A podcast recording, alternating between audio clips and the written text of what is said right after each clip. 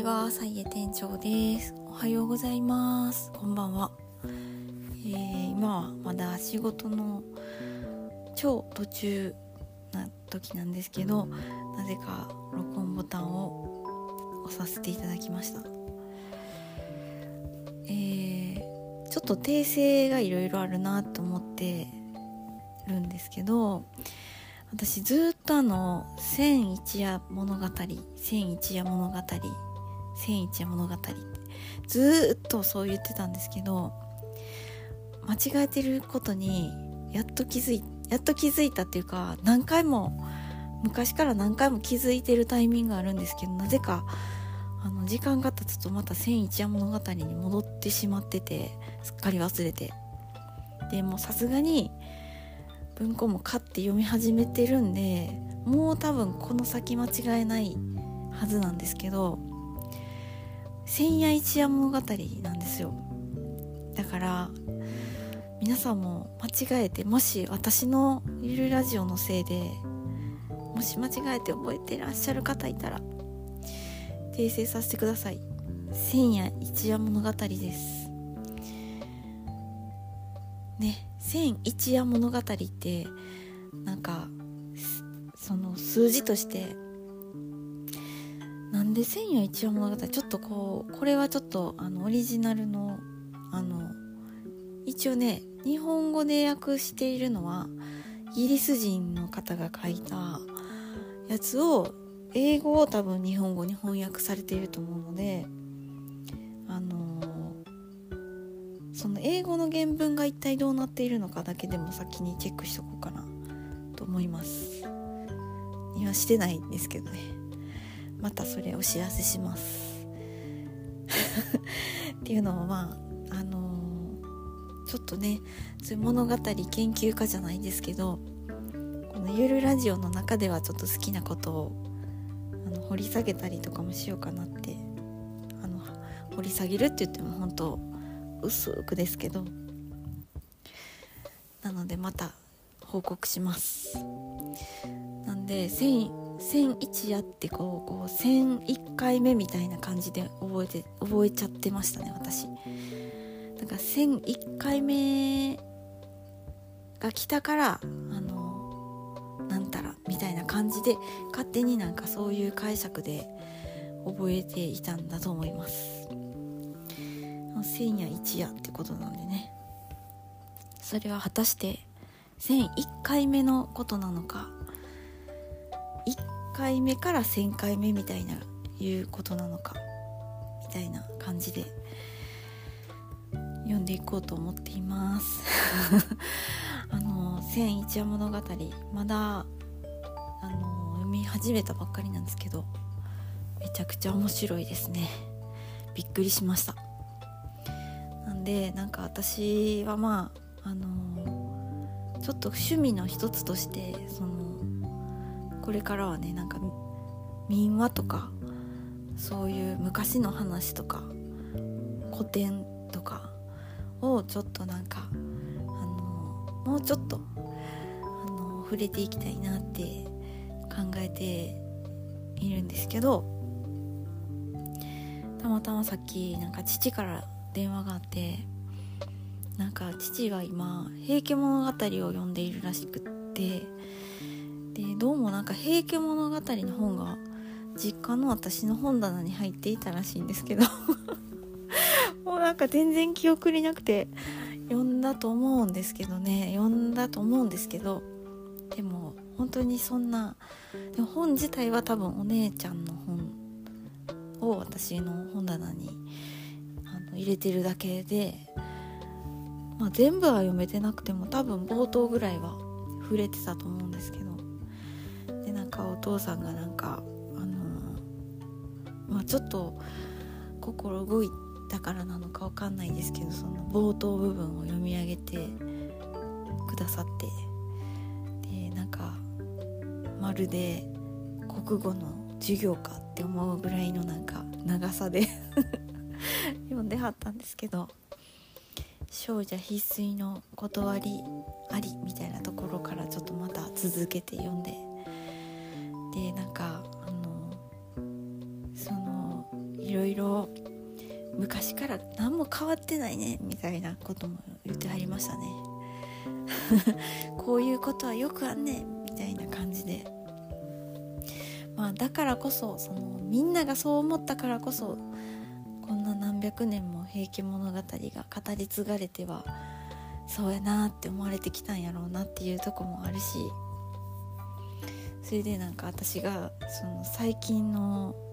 薄い記憶でなんかあのその平家がねこう落ちていく様をこう知って知ってというか、まあ、歴史で学んでも知るわけなんですけども国語じゃなく平家物語じゃなくても歴史で勉強してもそうなんですけど、まあ、だんだんこうなんて追い詰められていくわけじゃないですか。清盛がねその映画を極めてなんかすごい悪いやつみたいな感じでなんか自分の思い通りに何でも変えていこうとしてでやってて、まあ、清盛が亡くなってっていうまあ「平家物語」の話が進んでいくにつれてだんだんこう追い詰められていってでついにも落ちていくっていうその瞬間とかを知るとまたそのその後にその祇園少女の鐘の声諸行無常の響きありっていう冒頭に戻ったらその祇園少女の鐘の声諸行無常の響きありのその響き方がまたその変わって感じるやんかみたいな話をその正月の時とかに父父にというかまあみんなのとこみんながいる時になんか話してて。でそれでなんかあの父さんが気にしてくれたみたいで。でその切ないシーンってどこなんよみたいな。その諸行無常の響きが変わるシーンどこなんよみたいな感じで聞かれてあのほんま最後のその子が入水するとことかやんみたいな感じで言ったらなんかそんな話載ってなかったしとかって言われてそれであの徳子かてむっちゃ悪いことしてたやろとかって 言われちゃってああそうかもしれへんなとか思ってあの私の想像とか妄想とか、まあ、アニメとかのなんかあと、まあ、羊文学のあの歌とか そういうなんかいろんなものが組み合わさって私が勝手に切なくなっていただけで本当は徳子だってね何て言うかなすごい何て言うんでしょうね。あの何ていうのそのそういう顔でていう何顔っていうんですかね。そういう何ていうかな。偉そう顔で。あのその時代はあの人に嫌われるようなことをしてたかもしれないし分かんないですけど。いやでもそれはもしかしたらその清盛の差し金でそうせざるを得なかったのかもしれないですし生きていくためには。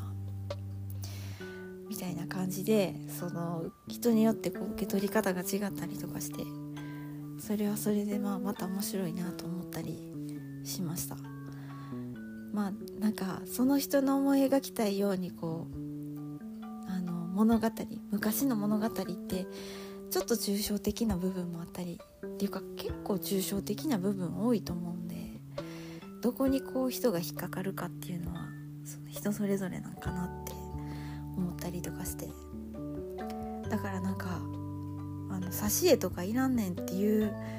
方も結構いらっしゃるのかなと思ったりとかして、まあ、絵を描い描いたりしてる上でなんか挿絵のことも気にしたりとかしてたんですけどでもいらんのかなとか思ったりしてたりしてました。皆さんもなんかあのそうやってねなんかまあ、平家物語は歴史的な事実がありますけどでももしかしたらいろんな脚色がすでに入っているかもしれない。ぐらい昔やしっていうことであのそん。なもう答えまあ研究家やったらねその答えを探しにその道に行かはると思うん。ですけどなん。となくな感じでその知識もこうお互い浅い感じで家族と